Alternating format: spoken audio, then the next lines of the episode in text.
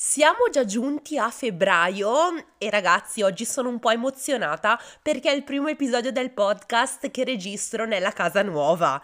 Quindi emozione a mille, emozione a mille anche perché oggi trattiamo un tema molto importante per me, seppur solo apparentemente superficiale.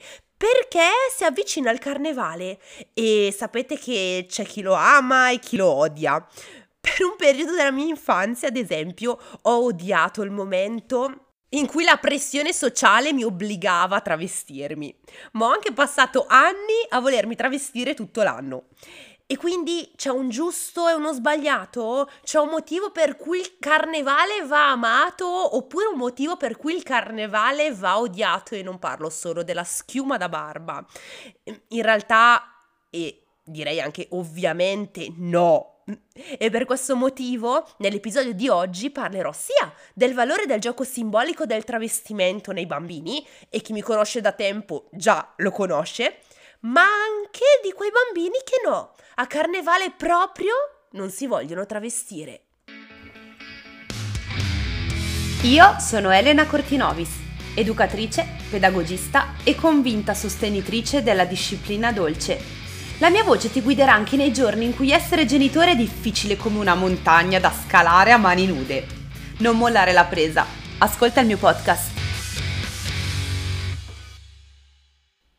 Partiamo dalla teoria riguardo il gioco del travestimento nel mondo dell'infanzia, dei suoi valori e dell'aiuto che può dare al bambino.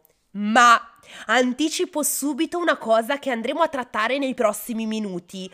Se in questo momento della vita di vostro figlio o figlia lui o lei non si vuole travestire, non preoccuparti. Magari in questo momento non fa per lui o non fa per lei. E ovviamente vale anche al contrario, se vostro figlio invece è fissato con i, con i, travestimenti, anche qui non c'è alcun tipo di problema. Ecco, non iniziate ad andarmi in paranoia se siete in quella fase di assoluto no ai travestimenti e se vostro figlio scappa a gambe levate, non ha appena gli proponete il travestimento di turno, così come non preoccupatevi se vostro figlio è tutto l'anno che si traveste nonostante il, carnivale, il carnevale non sia ancora arrivato. Perché molti bambini amano travestirsi non solo a carnevale. E ecco qui la magia dell'infanzia ci porta a ricordarci che i bambini non hanno bisogno della scusa del carnevale o dell'Halloween per travestirsi. Il gioco del far finta di è un'attività importante e al tempo stesso impegnativa per il bambino, che si sviluppa e si evolve durante l'infanzia insieme all'evoluzione delle competenze del bambino. Ciò significa che il gioco ed il mondo dei travestimenti per un bambino di due anni sarà estremamente di- diverso rispetto al gioco del travestirsi per un bambino di 4 e 5 anni. E ve lo sto raccontando mentre le mie figlie stanno togliendo dagli scatoloni del trasloco proprio lo scatolone dei travestimenti.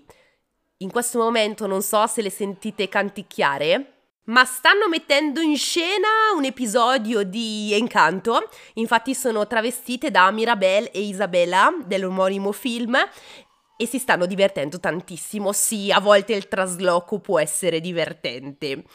Attraverso il gioco simbolico i bambini ricordatevi sempre che esplorano il mondo, lo trasformano, diventano i protagonisti di racconti fantastici, senza che l'adulto debba per forza intervenire, anzi, l'adulto in questi casi può osservare.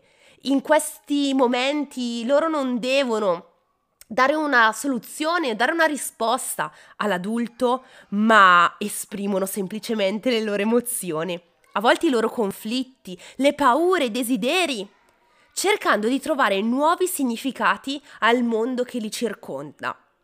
E io vi racconto questo oggi, forse non nel silenzio canonico del podcast al quale siete abituati tutti i giorni, perché volevo vedere l'espressione di Letizia e Ginevra dopo una settimana senza i loro amati travestimenti, con la magia nei loro occhi di vederli di nuovo disponibili nella loro cameretta, e senza che io adulto abbia imposto loro dove metterli o come utilizzarli, ma lasciandole nella massima libertà possibile.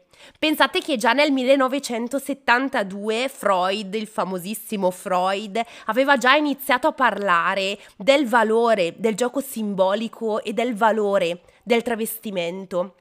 Perché attraverso questa attività il bambino, in maniera assolutamente naturale, perché in realtà al di là del carnevale nessuno insegna al bambino a travestirsi, il bambino inizia a imparare a identificarsi, ossia finge di essere qualcuno e in questo modo si prepara ad assumere l'identità ed il ruolo dell'adulto. Non so se vi ricordate di questo punto, ma ne abbiamo già parlato nell'episodio in cui abbiamo parlato di identità di, gio- di genere e quindi di giochi da maschi e da femmine, o perlomeno della loro non esistenza. Pensate che bello per un bambino poter diventare per 10 minuti, per mezz'ora, per il tempo che lo ritiene necessario, quell'adulto di riferimento che tanto ama.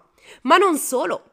Non solo perché il gioco di travestimento, il gioco simbolico, ha anche una funzione riparatoria e anticipatoria, ossia quella funzione che permette al bambino di prepararsi a qualcosa di magari faticoso per lui, o magari al contrario cerca di abbassare un livello di stress dopo che l'evento problematico è avvenuto.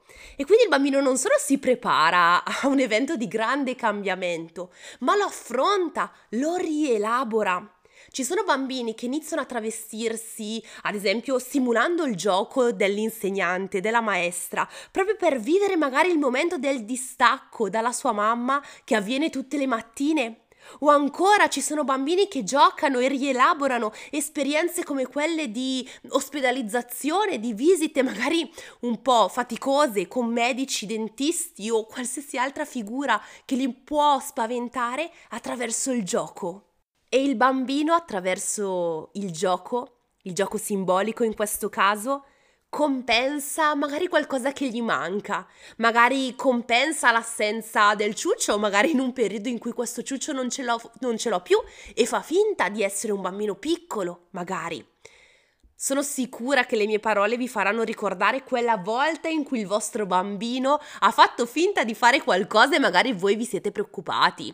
Il bambino che compensa magari la sua paura di mostri cattivi proprio facendo quel gioco. Ebbene sì, il vostro bambino deve essere libero di poterlo fare, perché in quel modo lui sta rielaborando, sta in qualche modo autoconvincendosi che va tutto bene e che quella cosa non lo sta spaventando come lui forse si può immaginare. Osservate il vostro bambino, accompagnatelo in questa espressione di sé e mi raccomando, cercate di non cadere nella tentazione di guidarlo, di spiegargli come si deve fare, perché quel gioco non si fa così. Provate a interagire solo se è il vostro bambino a chiederlo e lasciatevi coinvolgere e assecondare la richiesta del vostro bambino. Se avete voglia se avete tempo, perché lo so che da parte del genitore c'è sempre la scusa del non ho abbastanza tempo, lo capisco, lo capisco bene perché anch'io sono mamma, però ecco, quando vi fermate a osservarlo e il vostro bambino vi chiede la vostra presenza, sì, cercate di esserci. Ma ripeto, senza sostituirvi a lui, senza dire ciò che è giusto e ciò che è sbagliato, ma semplicemente tornando bambini insieme. Quando vi dico di non intervenire se non estremamente necessario, non vi sto dicendo di ignorare i vostri figli, perché vi ricordo che il gioco autonomo ovviamente va sempre incentivato ed è compito ovviamente dell'adulto riuscire a creare la situazione per lasciare il proprio bambino libero di sperimentare anche attraverso il gioco.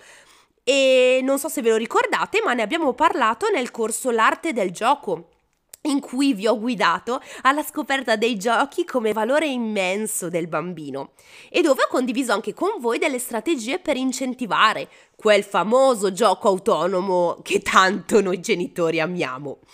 Se ti sei perso o persa quel corso, non preoccuparti perché lo trovi ancora disponibile sul mio sito. Magari facciamo così, qui sotto in descrizione vi lascio il link diretto per il mio corso L'arte del gioco, perché l'avvicinarsi del carnevale potrebbe proprio essere il momento giusto per rinfrescarvi la memoria e capire un po' meglio come organizzare lo spazio giochi dei vostri bambini e magari dopo questo episodio vi ho anche convinti a creare un angolino di travestimenti nel vostro spazio.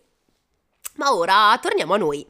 Perché, come vi ho anticipato nella prima parte dell'episodio, oggi volevo con voi non solo parlare del valore del gioco del travestimento, ma anche di fare due parole ai genitori un pat pat sulla schiena a quei genitori che invece hanno dei bimbi che non vogliono travestirsi. E quindi i pensieri che possono arrivare dopo questo episodio possono essere oddio mio figlio non riuscirà a rielaborare i vissuti se non si traveste.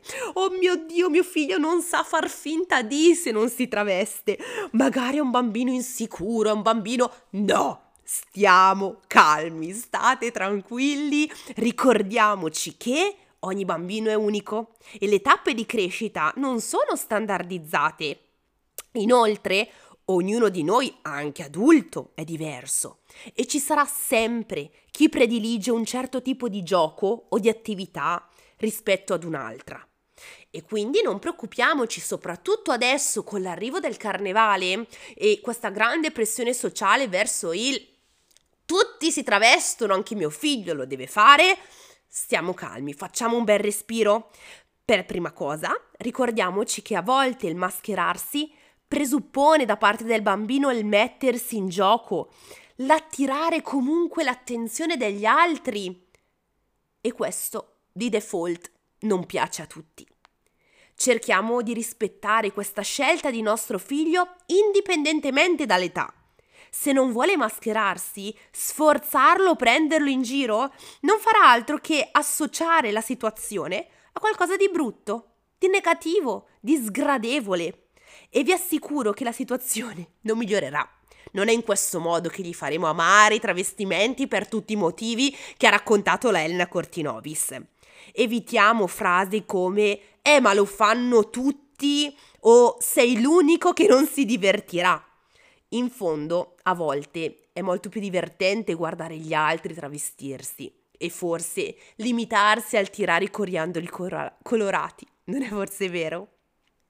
Prendiamo in considerazione anche un altro punto oggi insieme.